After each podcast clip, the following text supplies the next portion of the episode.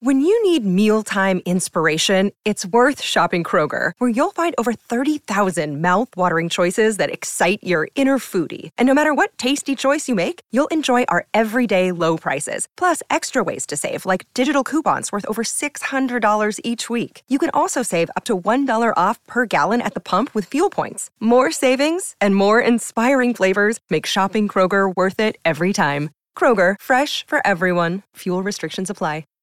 In sports, if you want to be the best, there are no off days. Bring it on down to Nod Potville. Welcome on into the Off Days podcast. Uh, we got Chris Cato, Brian King is in the booth. I'm Scott Smith, and um, kind of carrying that SNL theme. I've got a playoff fever, and the only prescription is more playoffs, and that's what we're going to get this weekend, my friend. Uh, I've got pneumonia after watching some of those games in the Good cold. night. It- I mean, the, the- when you whenever you have like record temperatures, they have to, you know, they push that Buffalo game back because there was just too too much snow, and then you get to Monday and you're like, wait a minute, there was too much snow. Then you see people shoveling their way into their seats. Fans disappearing as they trudge to their seats. Yeah, you got to sit on top of the snowdrift. So yeah, Those are hardy people, man. I couldn't do it. I know. You have to be, I mean, you have to have already spent a lot of money on your ticket, probably number one. But obviously, we know these people are diehards. I, uh, there was a clip that was circulating of Bill's Mafia where you had, you know, they're up to their typical shenanigans. They they are standing on top of what looked, uh, you know, it was about 20 feet of piled snow. And they're jumping, of course, onto a folding table, but the table was uh, on fire, you know, so, like off a snowdrift onto a burning table. And that's that's how they get warmed up. I That's think. one way to do it. Yeah. I bet some people in Kansas City would love some burning tables around them. Yeah, my goodness. What was that? Negative 27 wind chill? I don't know. I, I think the not good. fans have it a lot worse than the players. The players at least have the, the heated benches and the. Unless you're a bench player. and then you're just But the- like. I think the well, benches that, are That is true, yeah. It brings it up to. Trust about, me, I warmed a lot of them in high school. They're heated. Warms it up to about zero degrees. Let's bring in Brian King. And Brian, uh, I know that you watched the full slate of uh, the, the wild card games. But we had two on Monday night, including the one that capped it off here on Super Wildcard Weekend, which was the Bucs. What was your overall take on Super Wildcard Weekend? Oh, I, I kind of enjoyed it actually. Yeah. The you know I thought the Bucs did obviously well. How can you not be you know how can you be disappointed with that? I kind of liked having the two games on Monday though. You know because moving that game back to Monday, the Bills and Steelers, it's kind of fun having a little doubleheader on Monday there on the holiday. Well, you you can't go wrong with more football on any No. given day. But again, my issue was like I wanted to watch these games at one o'clock, and so I wanted to be able to sit down and veg the entire day. And I found myself having to do things until four o'clock. yeah, hanging out with your family. right. That's not that's no fun. So I think the can- people in Kansas City wouldn't mind that game at being at one either. yeah. Well, holy I don't know how much different that. would I mean, I yeah. I guess when the sun when the sun drops, yeah. I'm telling you, man. I mean, it was just bitter cold to watch, but I really enjoyed looking at Andy Reid's uh, snotsicle nuts mustache. Like the, the f- the the snot icicles that were forming on his stash, it was just He couldn't look any more like a walrus. Mr. Freeze. Yeah. My goodness. Yeah. So we had it good here in, in Tampa we where not even the rain that many people thought could be coming, we didn't have that. So it was it was perfect weather. It was great, great atmosphere. And you know, there was a lot of Eagle fans that live in the Tampa Bay area. Yeah. Uh, but a lot of them did not make it to the game. I think they had a feeling that uh, this team was going in the wrong direction, and they didn't want to waste their hard-earned money because there was a ton of Bucs fans. They packed it out. So, yeah, it was it was a good atmosphere on Monday night, and it was a nice way to to bring it home. Bucs wonder- moving on. Who would have thought? If you think uh, your team is going to lose, so do you bring the you bring the paper grocery bags to the game? Like these They fans had to were, have, right? They were prepared. You Yeah. don't just go get those from concessions. Well, did you see old boy that threw uh, the popcorn bucket on uh, Sirianni as he Sir- exited? Sirianni was just glad it wasn't a D battery like Santa Claus. guy. Right. Well, that guy, he, he looks like he's done that a few times or four because as soon as he did it, he's like, I'm heading to the exits. he was not surprised at all when security hemmed him up when he was halfway up those steps. He's like, Yeah, yeah, I know. Come on. Best twelve dollar investment he's ever made. Yeah. We'll, we'll see if Sirianni's back. Um, all right. So, what do we have on today's program, BK? Uh, we're going to talk a little bit of NFL with Bill Belichick. We're going to try to figure out what team would be the best fit for him It if he's going to get back in coaching. You- you- I mean, I, you guess he would, wouldn't you? Uh, Maybe. yeah, I mean, I mean, I think the he has every intention of coaching again, and there's he's one of the big dominoes that's going to have to fall here. And as we tape this show on on Wednesday night, you know, still, I mean, the only the only job that's been filled is uh, is the one in New England, his old job, but That's everything right. else is still is still open. So, I mean. maybe he's the first domino to fall. I'm I'm not sure. We'll kind of get into just what he brings and the teams that might be in play for for the hoodie. Uh, What else? And then uh, I guess at the end of the show, what we're going to do is college in Detroit, Wayne State University. They come up with a list of words that they thought that you know we need to bring back into our vocabulary. So what I'm going to do is a list of 10 words, pretty strange, unique words. I'm going to let you hear them, and you tell me what these definitions of these words are. Oh, that'd be fun. I love this. We do Yeah. need, we do need new words, and we need to cancel some of the words that people are now using. Right. Yeah. Well, Chris studies a dictionary, so I feel like he has a little bit. Plus, he's kind of he has an old timey uh, language to him too. So. You're being obstreperous, and I don't appreciate it. exactly. Um, all right, very good, BK. Appreciate we'll it. catch up with you shortly here. Sounds good. Uh, if you're listening and you want to watch, go to fox13news.com slash nodpod. If you're watching and you want to listen or subscribe, take out your phone. You can zap the QR code on the screen. It's in the bottom right-hand corner, and there you can find all of our shows. You can subscribe at fox13news.com slash nodpod. So kind of diving in on this uh, as we get ready for the divisional round of games, the fallout from Wild Card Weekend. Of course, we mentioned those, those cold weather games. I, I'm just curious, like what type of person – is gladly enduring that. I mean, I love football, but I, you know, I have obviously been to a lot of games, seen a lot of games. My prefer my preferred spot is on my couch. Yeah. That's where I like to watch games. I think it's the best viewing experience. I don't have to deal with traffic, with drunk people. I don't have to wait in line for bathrooms or spend, you know, ridiculous amounts of money on food or drinks.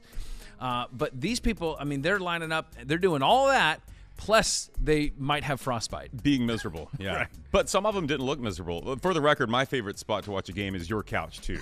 Your wife Karina is generous with the snacks. I'm drinking your beer, not mine, and it's a good place to sleep it off. Yeah, you can Um, nap. Yeah, Nap no, that's couch. Uh, yeah, a different breed, right? As you said, we had it good in Tampa. We're, we're worried about a little rain, and it's like upper 60s or 70. I don't know, man. I, I, I don't know how you go to a game like that, especially in Kansas City. The fans are standing on concrete there, and you're just. I, I, don't know how, how you do that. Like that's another level of dedication. the coldest game that I can recall ever attending, and maybe it was just because I didn't bring enough layers. That's probably the case. But it was at Arrowhead, and it was a Big 12 championship game against it was Oklahoma and Mizzou, and this was back in the day. And I was actually on the sideline shooting the game, and it felt like, and I had gloves on, and it felt like my fingernails were pulling back off of my finger. Like Oh. it just like everything hurt everything hurt and it was it, it, you know we saw that the wind chill brought it back down to negative 27 and that's the issue It's like the wind that whips up i mean it's already cold but you get that wind going man and that that'll take out the Did your lips get ashy like Tyreek Hill's? yeah well, that wasn't the only thing so yeah for sure um, but the result of these games is we had you know i know bk say he loves the, the games and i love them because they're playoff games but the reality is we had like five of the six games were lopsided right Yep. so at least you know two touchdown wins by most of these games. Uh, the biggest blowout, Texans by 31 over the Browns. The only tight game was was the Lions and the Rams, and boy, that was a nail biter down the stretch. Had all the makings of what what I thought was going to be a, a Rams walk off field goal, but uh, the the Lions held tight there. Um, so now you have to go back seven years to find a more lopsided wild card weekend. So, mm-hmm. you know, we talk in college football about we like expanding the playoffs, or at least you got, kind of go back and forth, waffle a little bit on that. But the Not true. consensus of the show is that we like we're fans of the of the playoff expansion. But now you look at the these wild card games and you're like, well, I don't know, did some of these teams deserve not to be there?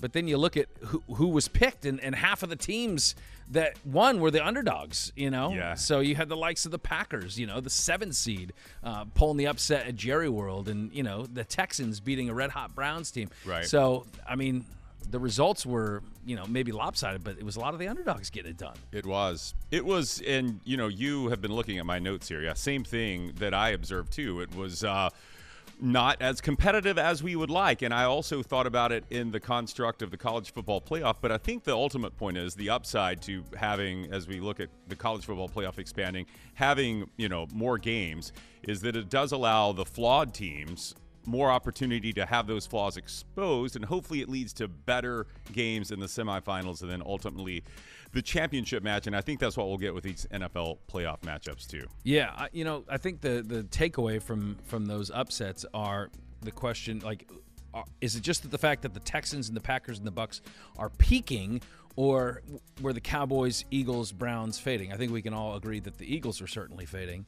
Uh, but I mean, you, there was no indication. The Browns weren't fading. The, the Browns weren't fading. There was no indication that the Cowboys would would keel over other than it was the playoffs and they've That's been prone to do. do that yeah but it was a home game they hadn't lost in forever at home so i mean it's just i it's wild but you know one of the things i think you pull out of that too is like the rise of these young quarterbacks namely cj stroud and jordan love Yes. like you know big players ultimately the ones that end up in canton most of them they kind of you know they butter their bread here in the postseason. This is where they Mm-hmm. they play big, and man, both of those guys I thought played played great games. Their numbers actually, you know, if you look at their numbers, they were like nearly identical. So they were both 16 of 21 passing.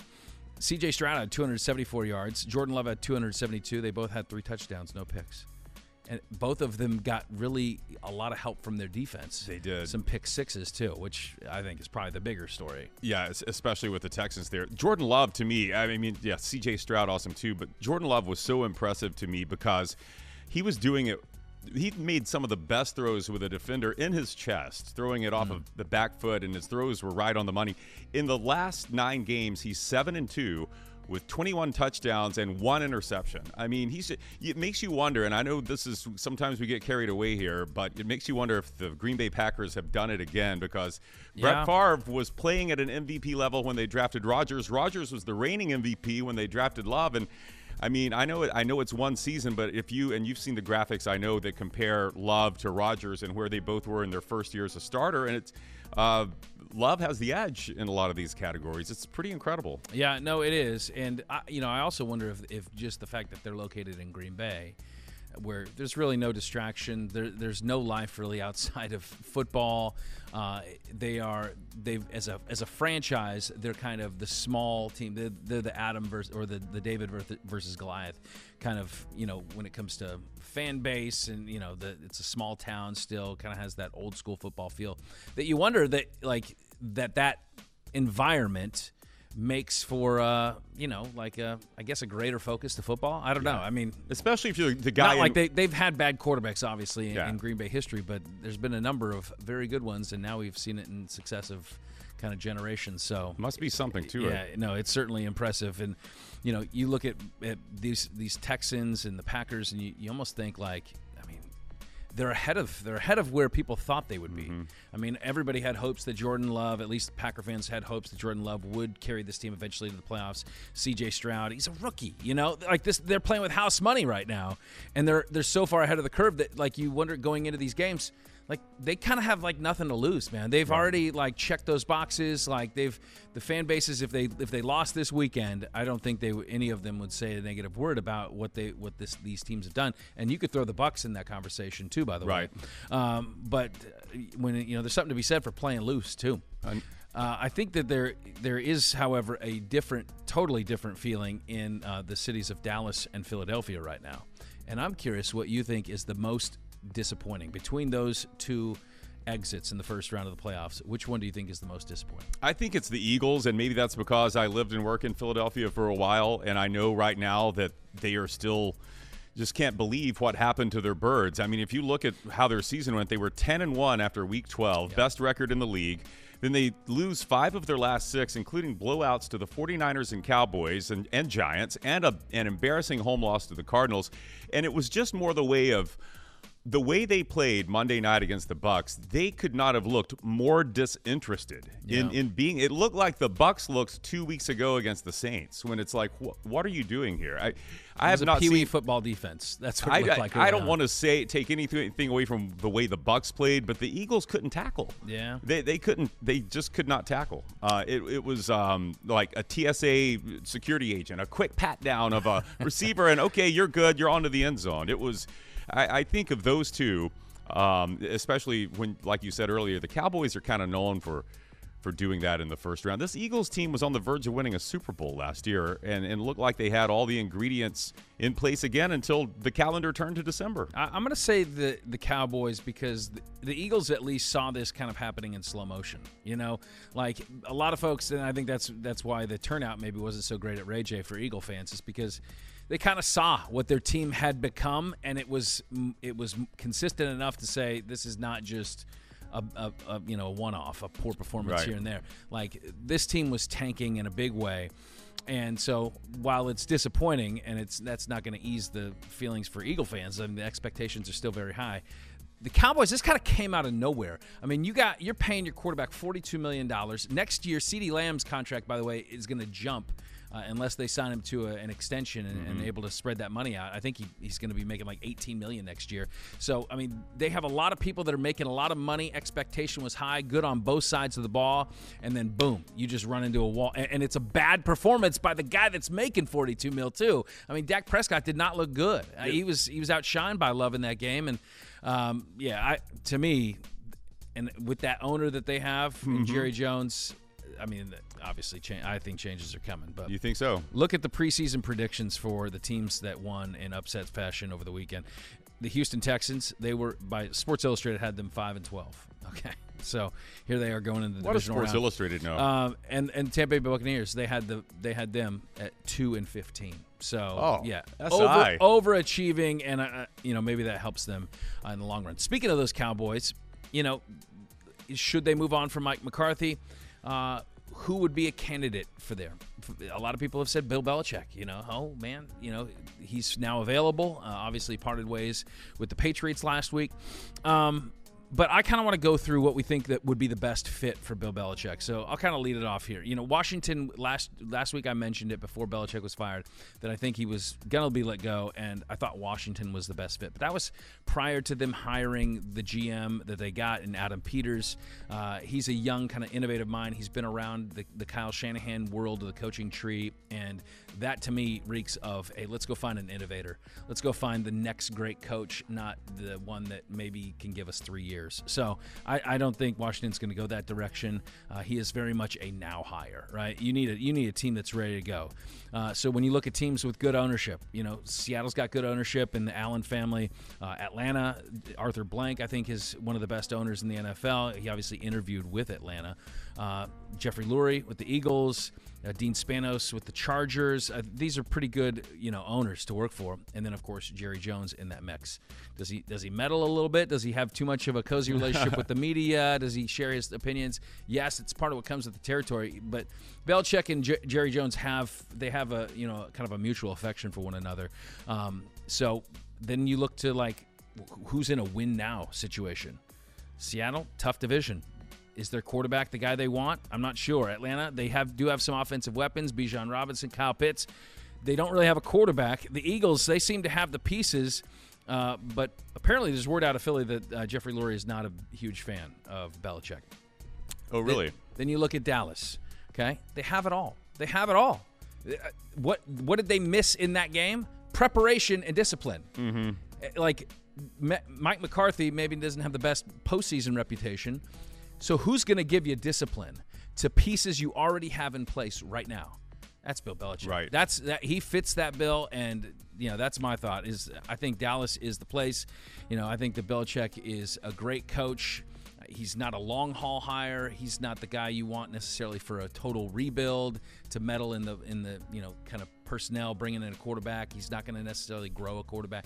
Like he needs a team that's ready to go, locked and loaded, good ownership, and I, I think it's the Cowboys, man. So, so if you're Jerry Jones and the sands in your hourglass of time are running really short, then who else? who Go else with the guy to? that has the resume. You Yeah, know what I mean? yeah. Even though that resume is obviously uh, very entwined with one Tom Brady, uh, but you have you you got a good quarterback in Dak Dak Prescott. You know, minus the performance last week. I don't right? know. I, I it could be the Cowboys. I just think Jerry Jones. I just don't think Jones and Belichick would get along very well at all. You I, would I, you wouldn't think, but I mean, look, so so Belichick's mentor is Bill Parcells. Yeah. we saw how things went for him in Dallas. I mean, true that that Belichick. You know, the reason that I uh, thought the Packers had a good chance against the Cowboys is that the Cowboys couldn't stop the run very well all season.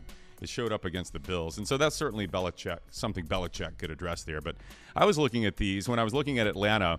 I thought what does Belichick want now? And he wants, you know, he's got 333 career wins, 14 behind Don Shula. So he's looking for kind of a short term relationship too, you know. And, and by that something where he could win now. And I don't think Atlanta is in a position where he could. He might roll off six or seven wins, maybe maybe eight, but I don't think he wants to flounder around for a couple of years before he gets things right. Yes, they have uh, quarterback issues, Desmond Ridder, but they also have the eighth pick in the upcoming draft, so they might could address that quarterback spot. They, you know, Caleb, um, I'm sorry, uh, Drake Maye and Caleb Williams would probably be off the board by then, but they might get a, uh, a Jayden Daniels or a Michael sure. Penix Jr. Um, but I, I, just don't think that he does he does owe the Falcons for that 28 to three uh, comeback in the Super Bowl a few years ago too. But I, I don't think that's the best spot for him in terms of wanting to be in a spot where he could compete for a Super Bowl this upcoming season. I tend to think it is Philadelphia, and it seems like a move that it's the kind of bold move that Howie Roseman and Jeffrey Lurie would make to you know to move off of a coach Sirianni that took his team to the Super Bowl last year. I could see them doing something like this because Roseman is always in a win now mode. Maybe not as much as Jerry Jones is, but but he kind of is. And if you look at they're going to spend money to get him the pieces he needs. The Eagles obviously need some linebackers that can cover. Their their linebackers this year could not, and we saw that exposed against the Buccaneers that aren't good in coverage. He could fix that, and he could fix that defense that couldn't tackle, as we we've talked. And and I think it's, you know, it's kind of it just kind of fits him. Philadelphia, it's an an, an outdoor. Um, it's a it's a weather type team. I don't know. You're just, just so used to seeing him in that hoodie that if he went indoors, like what's he going to do? He's going to wear a gray hoodie with the sleeves torn off in Atlanta or in Dallas. I just don't see it. I, yeah. I, it just feels like an Eagles move to me. Mm. You know, I had thought that too until I heard uh, that that Jeffrey Lurie is not a fan of Bill Belichick, and perhaps it has to do with the scandals that he's been associated with in years past. So, you know, take that report from what it's worth. Yeah, for all the other points you made, yeah, I could see the Eagles working. But I do know that Jerry Jones is not opposed to bringing in big personalities. He deals with that all the time. And, you know, here's the beauty of that relationship is that, like, Belichick really doesn't need the Cowboys. I mean, yeah. this guy, he's what 72 years old. Like he's he's a Hall of Famer. I mean, he's done everything right. He's the best NFL coach. Most would would agree to that. So he doesn't really need to put up with any garbage. Mm-hmm. And you know, Jerry Jones is like, if there's ever going to be a, a, guy that can do it, how about the guy that has the best resume in the NFL? So for that, I could see them kind of putting egos aside and saying, hey. Let's bring in a winner here within the next couple of years. I mean, I think Dallas they could be they could do it next year. I mean, so I, I don't know. We'll see. All right. Uh, it could be one of those two teams, or or maybe maybe he ends up with uh, the, the Panthers. oh no! What a situation that would be. All right, coming up on the No Off Days podcast, we're gonna head out to Tuscaloosa because there's some news that broke there last week that we just have not even discussed yet, and I feel like it's pertinent to the man that's sitting uh, to my left wearing some crimson. So stay with us. The Nod Pod returns after this.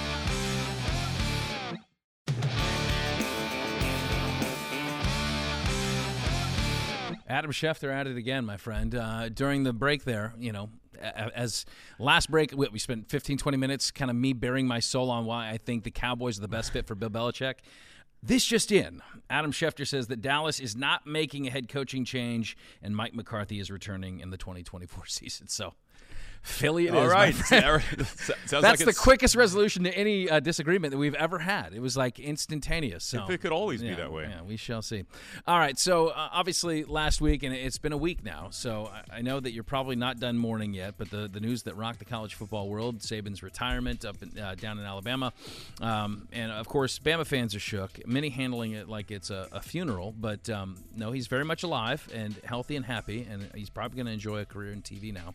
Uh, but you tell me. I'm not sure with the the location because I've never actually been on campus there, but there's a Walk of Champions, and yes. then along that right outside walk, Bryant Denny Stadium, there's the, the statue of, of, Nick Saban and previous co- Bear Bryant coaches, Gene Stallings, coaches that have won national championships. So, and, and Brian, you are welcome to join this conversation because I'm gonna I'm gonna ask Cato some questions here because there have been some interesting little mementos that have been left at the footstep there of the goat at his statue.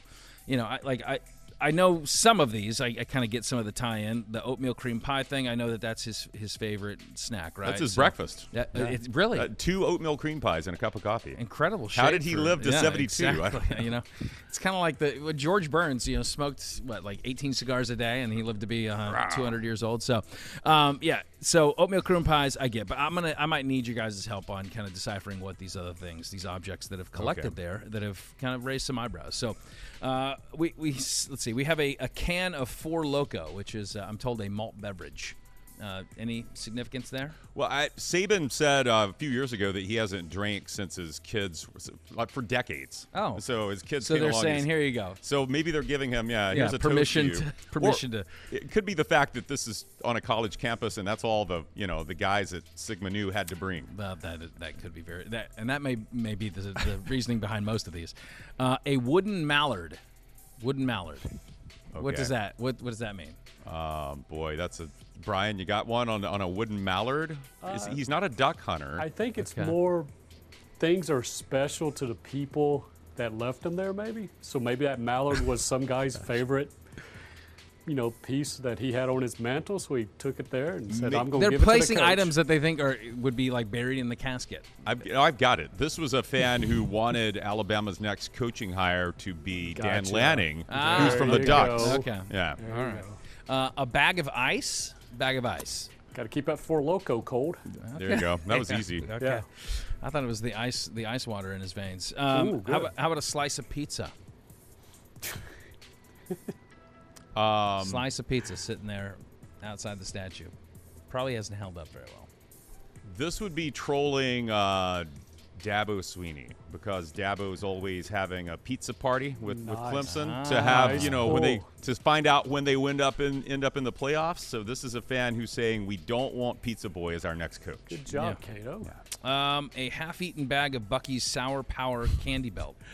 I don't I don't know, but I want to try these things. I looked them up after seeing this list. They look delicious. A sour power candy belt. I love that it was. Dis- it's described on this long list online. You can find it.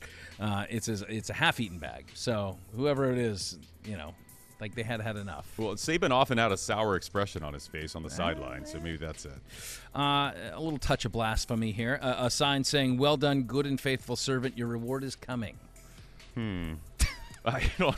A Bear Bear Bryant uh, statue handed that to him. Perhaps I don't know. If, you know, there are many who worship these these coaches. Yeah. Well, yeah. I got two of them on my show right here. Um, all right. Uh, a a small pumpkin. He was he's born on Halloween, so maybe it's something to do Ah. with Jack o' Oh, Lantern thing or that's a good. That's a good one. I like that one. Yeah. Um, a Target gift card. Who wa- everybody wants that. yeah. Yeah. of- Well, obviously he's not coming to collect these things, so someone is leaving it as a memento to honor. uh, to Target honor. Target's colors are There you go. red and white. Okay, close enough. Uh, a bucket of pickles. Left fans with a uh, left left his program in a pickle. He left Alabama's program in a pickle. That's true. Uh, I feel comfortable, uncomfortable saying this one. Um, Oh, say it. should I? Yeah. The Trojan, the prophyle- uh, prophylactic. Prophylactic. Okay. Uh, you ain't dead yet, Nick. that's, that's what, that's what that means, right, Brian? All right, those were those are the wackiest that I saw. Did anything else? I know you've perused that list, and, and maybe you even made the uh, the trip back to Tuscaloosa to leave a, an item. But I would do one that only true Bama fans would get. okay, And so it would be, Brian, a tin horn. There you go. My favorite quote. can I get uh, an explanation on that? Well, he uh, at one point early in his Alabama career, Alabama played I think Georgia Southern, you know, kind of a warm-up game before Auburn, and Georgia Southern was, was was one of these triple option teams, and they ran for over 350 yards in Alabama. Hmm. And Saban's quote was something his father used to say, which is, "They ran through us like excrement through a tin horn." Ah. Now I don't know exactly what that means, but it just means that you couldn't stop anything. so, and Bama fans, you know, that's one of the things they'll, you know, quote him on there. So, Yeah. How, how are you guys doing a week later? We good? I don't Yeah, know, it seems man. like a year, doesn't it? I vacillate back and forth between I mean, you got your guy, You- right? It's when the, the chapter has moved on right now, right? I will say that I've talked myself into being happy with Kalen DeBoer. Okay. And I do think he is going to be. I think he is a good coach. He's already been a good coach, and I think he's going to be a good coach at Alabama. But I'm just struggling with. Let me throw this out there, Brian, because you and I have not. We've talked about a lot. We haven't talked about No, this off. Um, we haven't talked about this in person. I feel like Saban could have handled this better because what we're dealing with now is this mass exodus of our players from this roster. Like other SEC programs, Florida State is just backing a Brinks truck up and loading our players onto it.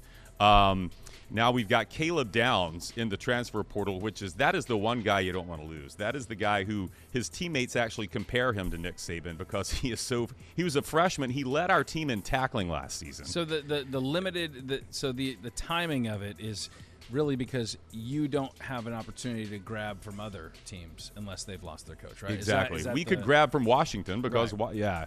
And so I feel like I almost wonder if, uh, because the story came out after, you know, Saban announced his retirement. Uh, he did that exclusive with ESPN and was kind of telling them how he went through the process. And the way he described it, and I, I don't know if this is, I mean, I have to take him at his word, but it came down to a conversation with Miss Terry, his wife, before this Wednesday uh, team meeting, and he was on the fence. He could go, he maybe stay for another year, or or maybe hang it up. And and so uh, to me, that made me feel like, did he could he have done a better job? And this is incredible to say about a man who is known for being nothing but attention to detail and planning meticulously. But could he have done a better job of letting these players know? What is coming and making them feel better about who this uh, athletic department is going to bring in to help them keep I this guess, thing rolling. But when when would be a better time? Because I can't, I don't really see a, an opportunity in the calendar. Like if he's going to retire, he's certainly not going to do it in the middle of the season, right? I mean, he's not going to. No, do I'm it, not saying don't do it. I'm not saying necessarily. But any time else, like the, I'm not the saying same that- rule applies, right? Well, I'm not They're saying that the time of the calendar was wrong. I'm saying in terms of letting your players know, especially those that you know are going to be vital to this incoming coach, whoever it is, in terms of letting them know uh, what's coming and and doing some recruiting for your successor. Um, not necessarily what date of the calendar is, but just kind of how he these players were shocked. yeah. And yeah, so uh, what do you think about that, Brian? Do you I think, think they would have left anyway. You think I- they would've left anyway? Because it's. I think they, they, they went there to play for Coach Saban. We're Yeah. getting a lot of feedback on social media that are saying move on. So Yeah. I'm sorry, guys. Yeah, it'll be all out of right. Uh, speaking of uh, a little college action, how about the UCF basketball team? BK, you talked about this off the top. What are they bringing to these Oh, games yes. as for the art of distraction? Because you know they, they do that behind. Everybody's got the little gimmicks behind the, the free throw shooter, and you know you want to t- try to distract them through the glass. So what are they bringing? Well, they they're bringing in palm fronds, and those big leaves of palm trees. just Palm Palm Sunday every day? Yeah. I mean, it, look, y- y- they say that this is the most Florida centric thing ever, but I'm curious, is it? Like, you could blast like light at the free throw line, Like kinda sunlight. the, yeah, Florida, Yeah. like the Florida sun. Uh huh. Um, you could have a rocket blasting off, or maybe get the people Hmm. to reenact uh, some some type of rocket blast. Okay. Uh, everybody Maybe wear, a Nerf. They eh, shoot a Nerf rocket. Everybody That's- wears a giant, oversized Mickey ears. Okay, that would be distracting. Um, How about um? Go ahead. I'm a, sorry. li- a live gator. That's That that was- was, my go-to. like devouring people. They would be willing to lay their life down just so we could brick a free throw. Maybe it's you know maybe we combine these two. Remember a couple years ago we had the, the guy who walked into the uh, liquor store carrying a gator, like he's just you know waving it around like a four foot. Maybe it's a bunch of fans walking in with I their just own think gator. they, they need to up their game. they Waving need it to up their. Florida game. So, like people dressing up as giant manatees, like you know something. Throwing uh, half-eaten Cuban sandwiches on the floor when a player gets a triple double, like a hat trick, you know, just or pub subs, yeah. tossing pub subs you Hey, players. you know what? It worked though. They beat number three Kansas, so you know I think they got ten wins right now. Did- so not too bad. Did you see that the LA Clippers? Sorry to bring up NBA on this podcast, but it's relevant. Um, the LA Clippers are uh, changing one of their uh, ends of their arena to be. Uh, they call it the wall, and it's going to be 51 rows of the most dedicated fans, standing only, Uh, so they're making a student section to Yeah, distract the other are. teams while shooting free throws. That's, what it, that's what you got to do if you're the other team in LA. Yeah, for sure. All right, very good. Coming up on the other side, we're going to get to our game picks. It is the divisional round of the NFL playoffs, and we got four good games heading your way. I think they're going to be a lot better than these wild card games we saw this last weekend, and that is coming up on the other side.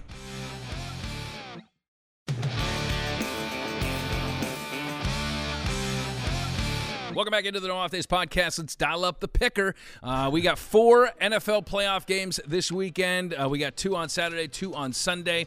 Uh, last week, again, I think we had what half the games were were upsets. The underdogs won, you know, and Yeah. uh, and sometimes in in convincing fashion. So the question here this weekend is, Chris, do we get any upsets? You know, last last year, we, now the one seeds are back in the pool, right? So the Niners and the Ravens they sat out last week, and, and now they're jumping back in. Does the is there a little bit of rust? Do we see a little bit of rust? Last year, uh, both one seeds made it to the Super Bowl, but two years ago. Both one seeds got knocked out in their first round. in I the remember divisional- that. in the divisional round game. So, um, let's start first with the Texans Ravens. The Ravens are eight point favorites. This is going to be a Saturday 4:30 kick from Charm City. Who do you like there, Chris? I was looking to where am I going to pick an upset this week? Do I have to pick an upset? Is this the spot or the, I kind of I kind of look at the playoffs a little bit like uh, the NCAA, you know, like the the tournament. There's going to be an upset. you Which gotta- one is it? You know, give me give me like a, Yeah. an 11-6 upset, something like that. Is it this one? Uh, I doubted these guys last week and picked the Browns. Um, and, you know, again, we talked about how CJ Stroud is playing, and we love his young receivers, and really the defense is what, you know, led them to victory Mm-hmm. as much as Stroud did. But I cannot pick against the Ravens, Scott. It's, a, it's a nine point. I cannot. I cannot. It's a nine point spread. I think it will be closer than I got that. eight. I got eight Okay, just okay. for all our Okay, just for all of our out there. okay, well, look, I still I think it's going to be closer than eight. Look, all the way back in week one, these Yep. week one, these two teams played. It was twenty-five to nine. But you look at really, if you look at how that game kind of went, uh, it was tight until about late in the third quarter. Low uh, yardage for both teams. Both defenses played well. Uh, you know, Lamar was a little rusty, early season rust, and, and so I think they're going to be sharp and ready to roll. I think I'm going to have to go with the Ravens. In You think one. maybe a rookie quarterback would have been a little rusty? Week one, first ever NFL game? I think so. Uh, this is where I am going to go upset. Um, I like the way Houston's playing right now. I like CJ Stroud. I mean, this guy, years mature beyond his age. Uh, the Ravens, of their four losses, three of them have come at home. So do they get a little bit too comfortable there at M&T Okay. Bank Stadium? Uh, I, but here's, here's my key. So Houston last week uh, against the Browns and that pass rush, they were able to keep Stroud upright. I think he was like rushed. Like, I think there was like four hurries in the game. So they kept him upright. They kept him clean, and that's against Myles Garrett and Za'Darius Smith. This week, you know, you got Jadeveon Clowney, you got Justin uh, Emba, and what is it, Ma- Matabike? Matabike. I think that's how you, You say did it. it. Um, yeah. So, man, that is a good sign. If your O line is kind of coming together, your defense is opportunistic. They had two pick sixes in that game. Um, man, let's go Texans. Okay, that's going to be You- that's starting be off my bold. upset. I Yeah, like let's it. do it. Stroud Um, was sacked five times the first time they met. it- the first time. Okay, that's yeah. what I'm saying. But like your O line's playing really well right now against a, a really, you know, I think Okay. that maybe the best. anyway. Okay, Packers at 49ers. This is another uh, similar spread. We got Niners coming in eight point favorites at home. It's a Saturday night kickoff, 8 p.m. I you make me pick first on these. I'm not. Do you want gonna, me to I'm, go? I'm not going to go upset. I'm not going to do it. I know you want me to pick the Packers, but I'm I'm going to. The 49ers are just too loaded, and they've had an extra time to get make sure McCaffrey's healthy, to make sure Deebo's healthy, to make sure Purdy's healthy. And I, there's just no way. There, I mean, I love the way the Packers are playing. We talked about that earlier in the in this episode about the wonderful things that Jordan Love and those young receivers are doing. All of the 49ers wonderful things he does. that's it. 49ers at home. Um, okay, I will say, unless you want to update my betting odds here, the, the spread is nine. Is that what you it's have? minus eight. Oh, is this always But eight? I, I don't know. I just looked today. I mean, Okay, whatever. Well, maybe I sh- maybe I have an old old list here, but uh, I, I think it'll be closer than that. But I think the Niners will win. Mm. See, I think the Packers. I think there are some questions on defense. Uh, a little bit inconsistent. They're, I mean, they, I think they gave up like 30 points to the Carolina Panthers. Okay, and we saw how awful that offense is. Um, the, I think the Packers just caught the Cowboys sleepwalking. To be perfectly honest with you, Yeah. I think if you run that game back 10 more times, I think the Cowboys probably win eight of them. So you know, I think they were fortunate in that game. Yes, they balled. Uh, Jordan Love played a great game. I'm not trying to take anything away from him, though. I kind of maybe I am taking a little bit away. to your point, San Francisco is too loaded, too loaded on both sides of the ball. 49ers at home, I, I think they get it done. Okay. All right, I'll take this next one because uh, you obviously need some time to think about it. Bucs at Lions. This is your Sunday 3 p.m. kickoff. The Lions coming in six and a half point favorites. So the question is, does the Motown mojo does it does it continue? There's a lot of it going on right now. In fact, you know, you talk about last week's game against the, the Rams, and they set like Ford Field records for the the decibels. I think it was 133.6, which is the equivalent of a, a 747 taken off. So Okay. pretty loud. You don't want to hear that. Um, I think that plays a factor too. I mean, the kind of the momentum from the city, the home crowd, and and how that could impact Baker and that Bucs offense. Look, the, the, the Bucs are embracing the underdog role, and I'll you know hand, hat off to them. They have done a wonderful job this year. I just think the Lions have too many weapons. You know, the threats that they have in the past game, the LaPortas, the St. Browns, the Jameson Williams is a deep threat, uh, and then Jahmyr Gibbs, maybe their best. It's a Swiss Army knife, kind of out of the backfield receiver. Offensively, they're too good. Now, if the Bucs can dial up some unique pressures that this uh, Lions offensive line can't handle, and I think they have one of the better offensive lines in the league then we have seen in the past if Jared Goff feels a lot of heat that he does not handle that very well. So that would be the one thing I'd say Bucs could maybe take advantage there, but ah, man, the home crowd it's going to be a tough one, man. I say the Bucs season comes to an end this weekend. I got the Lions. And you'll be there to witness it. I will You'll be there to witness Yeah, it come I'll be, to I'm an gonna bring my earplugs. Please do. Please bring your earplugs to plug the sobbing of the Lions fans because their storybook season is ending on Sunday. Yes, I'm going to roll with this Bucs team. Why not? Why not this Bucs team? They have. Well, I think I just gave you some you No. did. I, I know you. T- you took my talking point Okay. about dialing up the pressure against Jared Goff. Okay, So I'm not going to repeat good. that. I'm just going to tell you when you have a good defense and you have a capable quarterback who can play great. Baker doesn't always play great, but he is capable of great moments as he showed last Monday night.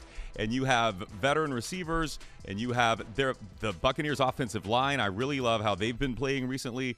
Uh, and I do believe that defense is going. Antoine Winfield Jr. is just ever since he's been snubbed for the Pro Bowl. He said, "Let me show you. Yeah. Let me show you what you missed out on here."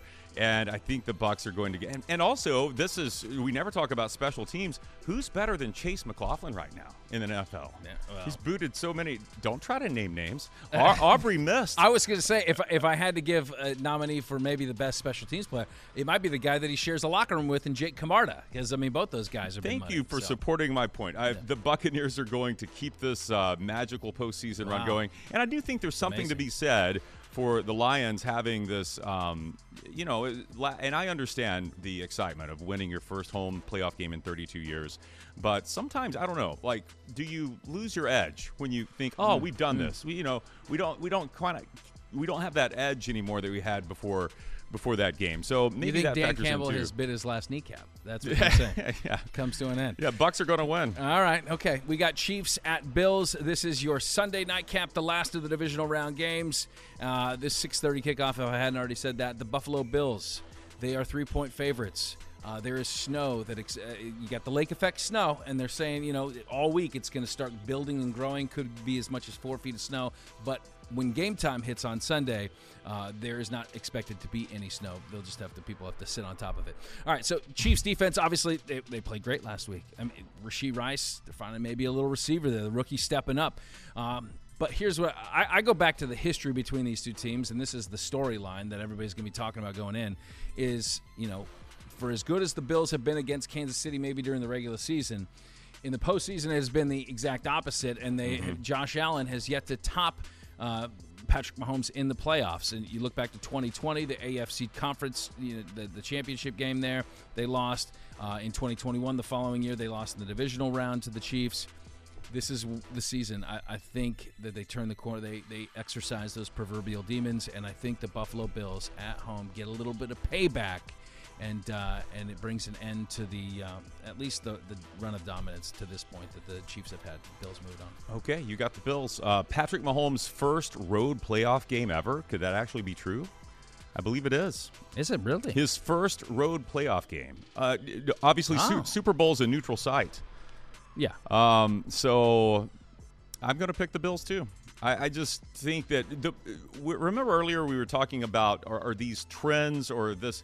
I, I don't believe there's a such thing as flipping a switch when you get to the playoffs. Right. I just think you kind of are. It's baked into you. You are who you are. The Eagles were nosediving and they continued to nosedive. The Dolphins were flailing on offense and all, continued to flail on offense as they headed up to Kansas City. And I think the Chiefs.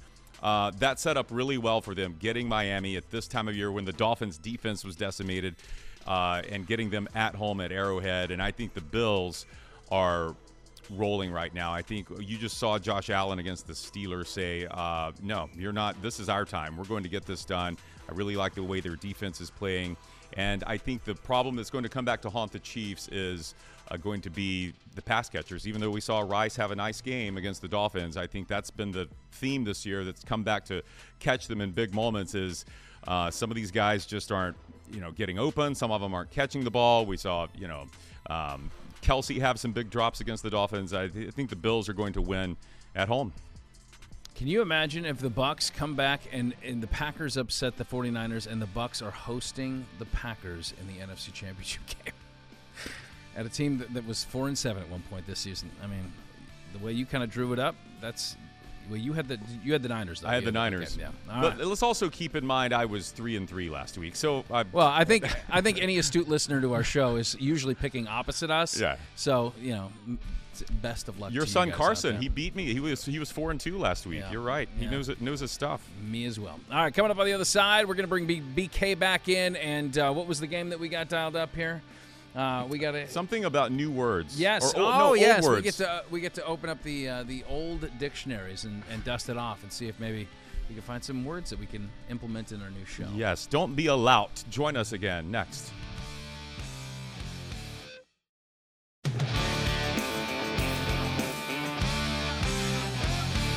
Welcome back to the No Off Days podcast. Let's bring BK back in. Uh, our final segment here. We're going to have a little fun with the uh, with the dictionary. I know that Chris at his desk, you have what um, four different editions of thesaurus. I, yes. You you're a man of, of words. You like dealing in in words. Oxford, Merriam-Webster. I have uh, four volumes of the. Do you have the um, Urban Dictionary? I do.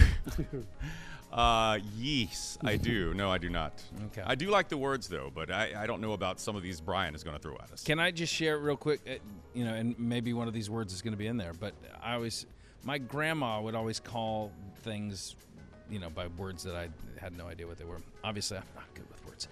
Um, but she would call a couch a Davenport. Have you ever heard of that? Yeah, I've heard of that. Okay. Yeah. She called. Um, I mean, I, I heard this obviously, but like a wallet was a billfold, mm-hmm. not a wallet. Um, a a fart. A, f- What? a fart was a uh, a hojim. oh, I've not heard that one. A, ho- a hojum? Yeah. A hojim. Yeah, a hojim. Yeah, don't hojim on the Davenport. Scott, did you All right? just. Scott, did you just hojim? Don't. again? You, if you hojim on my Davenport through the plastic, don't. Yeah. The plastic. Yeah, you got to have the plastic Yeah, on the shave the Davenport. plastic, yeah, that, sure. Those are good ones. All right, I, am going to assume none of those are in there. Uh, those did not make Alright. this list of words they want to bring away. back. Fire away. It's a university up in uh, Detroit, of all places, Scott. So maybe you can run by there. Uh, Wayne State, group of people they they're on campus called Word Warriors. Come up with a list of words and say we're not using them enough. Our language would be much better if, or more gooder, More if- gooder. more gooder, if you put these words into your vocabulary. Okay. So I'm going to run off a few of these words, and then you tell me what their definition is. Okay. Okay, you ready? Yes. All right, first word is blatherskite. Blatherskite. Is it blatherskite or blatherskit? It looks like phonetically. it would be Blatherskite. That's a long I. See the Oh, is it? see the long I don't know. eye? Yeah. Blatherskite. Yeah. It seems like their phonetic um, interpretation makes it more confusing than just reading the actual word. Okay, uh, so what is a blatherskite? Um, I'm going to say uh, it's, it's probably um, somebody that is uh, it's too talkative, somebody that is just spewing nonsense, much like what we do here every week on the No Off Days podcast. That sounds perfect. I, I believe the word blather is a real word and that it means to talk not kind of just pointlessly. Right. What we're doing here. So And- I think and, a uh, blatherskite would be one who maybe makes a living doing that. okay, Man, y'all Wow. are good. Let's see it. A person who talks at great length without making much sense. There you go. Welcome to the That's, that's that- no off the, the days. Blatherskite No Off Days podcast. That one hit too close to home. I know. yeah, okay, easy. I see what you're doing. Passive aggressive knocks on us here. Here's the next one. Pawky. Pawky. P A W K Y. Pawky. It's an adjective. I ordered one of those bowls once. Yeah. one of those po- well, it hockey says bowls. poke, poke bowl. Is it It's a raw fish. Um, uh, I'll let you take this one first. Pocky. Mm. Uh, one who is that it was an adjective. Um, that is uh, something that is ugly. That's an ugly. That's something that is uh, unattractive. Um, the, that pocky lass will never get a date to prom or something like that. I'm gonna say it, it's uh, it describes kind of like um, like a, a rough personality type, like uh, kind of like a Pocky pine, like a little a little prickly. Pocky pine. I like that. Pocky pine. He's a little porky on the outside. That's pretty close. Let's see what it is. It is having a mocking or cynical sense of humor. okay, these are all a little bit too close to home, BK. They are. All They right, are. buddy. Are you pockying fun at us right now? God. Okay, the next one. Petty fogger. Petty Oh. fogger. I believe you can get arrested for that. And it's Um, maybe at whole gym relative. nice, nicely done. that's Aunt Patty's fogger right there, always going off right after Thanksgiving dinner. Woo! Patty, take it outside. oh my goodness. Uh, let's see. Pa- pettifogger. Um, Y'all would never get this. okay. I'm telling you. Okay. It's a noun. A pettifogger. I'm gonna say it's an old, uh, like a s- like a steam engine uh, train. Like it's a, it was, you know, it's specialized in the coal mining days. Okay. They would take it in, and it's a little bit smaller because you got to go inside those the, The mines, Yeah, the yes. mines. So yeah, Yeah, but it was one of those- Uh, yeah, the pettifoggers would do. You know, they do a wonderful job. Left my lunchbox on the pettifogger again. Um, I'm gonna say this is a um, an outdated. It's an it's an antiquated profession that a job people don't do anymore. And this was a person. A pettifogger was the person who came to your home to. Um, Sew the buttons back on your grandma's corset. Uh, they sewed buttons Yes, on yes, clothing. yes, that's- Uh, that's right, my, yes. my corset has popped another button. Call the pettifogger. Quick, honey, call the pettifogger. That's very good, Kato. Was you're it pretty- close? You're close. It's an inferior legal practitioner, especially one who deals with petty cases Oh. or employs dubious practices. I was not But close. you, but you had a profession, so I mean, you're there. but it's this is not uh, happening anymore. No, I don't know. That, that- No. See, there, there's no way you could use that word. We should okay, know. well, This would be- here's here's our petition to the pettifoggers out there. Here's our pettifogger petition. If you are a pettifogger and you listen to this podcast, uh, we'll we'll bring you on, and you could tell us about what you do, so Sounds we good. can appreciate I the like that idea. We may need The a petty- pettifogger to defend us one Yeah. day in court. That's true. pettifoggery. Now, again, these are words they want to bring back into our language. Right. Yeah. Okay, So- let's see this next one here. Next one, easy to pronounce. Thunder plump. That was my nickname in college. Oh boy. okay, Thunderplump. Thunderplump, Thunderplump, it's did you noun. hoach him again? Thunder. I think uh, a thunderplump is a, uh, a, a s- uh, let's say a startling a startling noise um, that you hear. Um, maybe I, I think you know like you know like those old engines like when they turn over and they kind of have that they, Yeah. kick on like a little exhaust like a shotgun Yeah, blast. I'm yeah. gonna say that's a, th- a thunderplump. okay. oh man. Um, it's a noun. Okay, Thunderplump. This is this. No, that would be an adjective. This refers to a, a specific type of um, in the development stage of a tomato, just before it's ripe. Just before it's ripe, it's thunderplump. Uh, it's I think just- it's overripe at that point. it's been sitting on the vine too long. Yeah, gi- Kato's, give me Kato's so good because he starts it and you think, oh, he's onto it. He's got it. Then all of a sudden he'll go, He- he's all of a sudden. corsets that have buttons that pop off. Yeah. I would am I close? Does this Uh, refer to a fruit in some way or a vegetable? Not really. Okay. Delgado may know this. It's a heavy fall of rain during a thunderstorm. Oh, why didn't we go with the obvious? Yeah. Okay. Okay, here's the last one Why here. doesn't Delegado use that in any of Thought he should. That should be our next thing. Okay, this is a noun, raw gabbit. Raw gabbit. Raw gabbit. Oh boy. Um. All right. So. Uh, Raw gabbit. Raw, you keep saying it like it's like um, It's not a uh, like a someone would substitute that as like a curse word. Dead of gummit. No, sort. it's not Okay. like- Raw Gabbett. Raw gabbit. Raw Gabbett. Um, it's a noun. Um, I'm gonna say raw gabbit is, uh, it is a joint inside of a, a rabbit's foot. That's it's where they would actually cut for the lucky rabbit foot. That's where they would make their Very nice. incision inside the raw gabbit of the rabbit. It's a it's rubbed raw. Uh, yeah. Well, they cut it off before he rub it raw. Okay. That's what. Yeah, that's why they. For good luck. His foot became raw Gabbetted. I don't know. Uh, noun. Um, this is uh, this is one who uh, goes about town. Um, this was before, obviously. In a corset. This was before social media and, and broadcast news. This was the this is the guy on the corner that would yell you, yeah, like the big news of the day, like Yeah. extra, extra, read all about it. You rob gabbit. Timmy has fallen down the well. that young man is a great raw gabbit. That's a rag a ragabit. A ragabit. Okay, we're gonna go with that. A person who uh, announces things in public. Cato, again, you're close, but not right there. It's a person who speaks confidently but ignorantly. That's me. Yeah. That's it. That's his show again. Ah. There you go.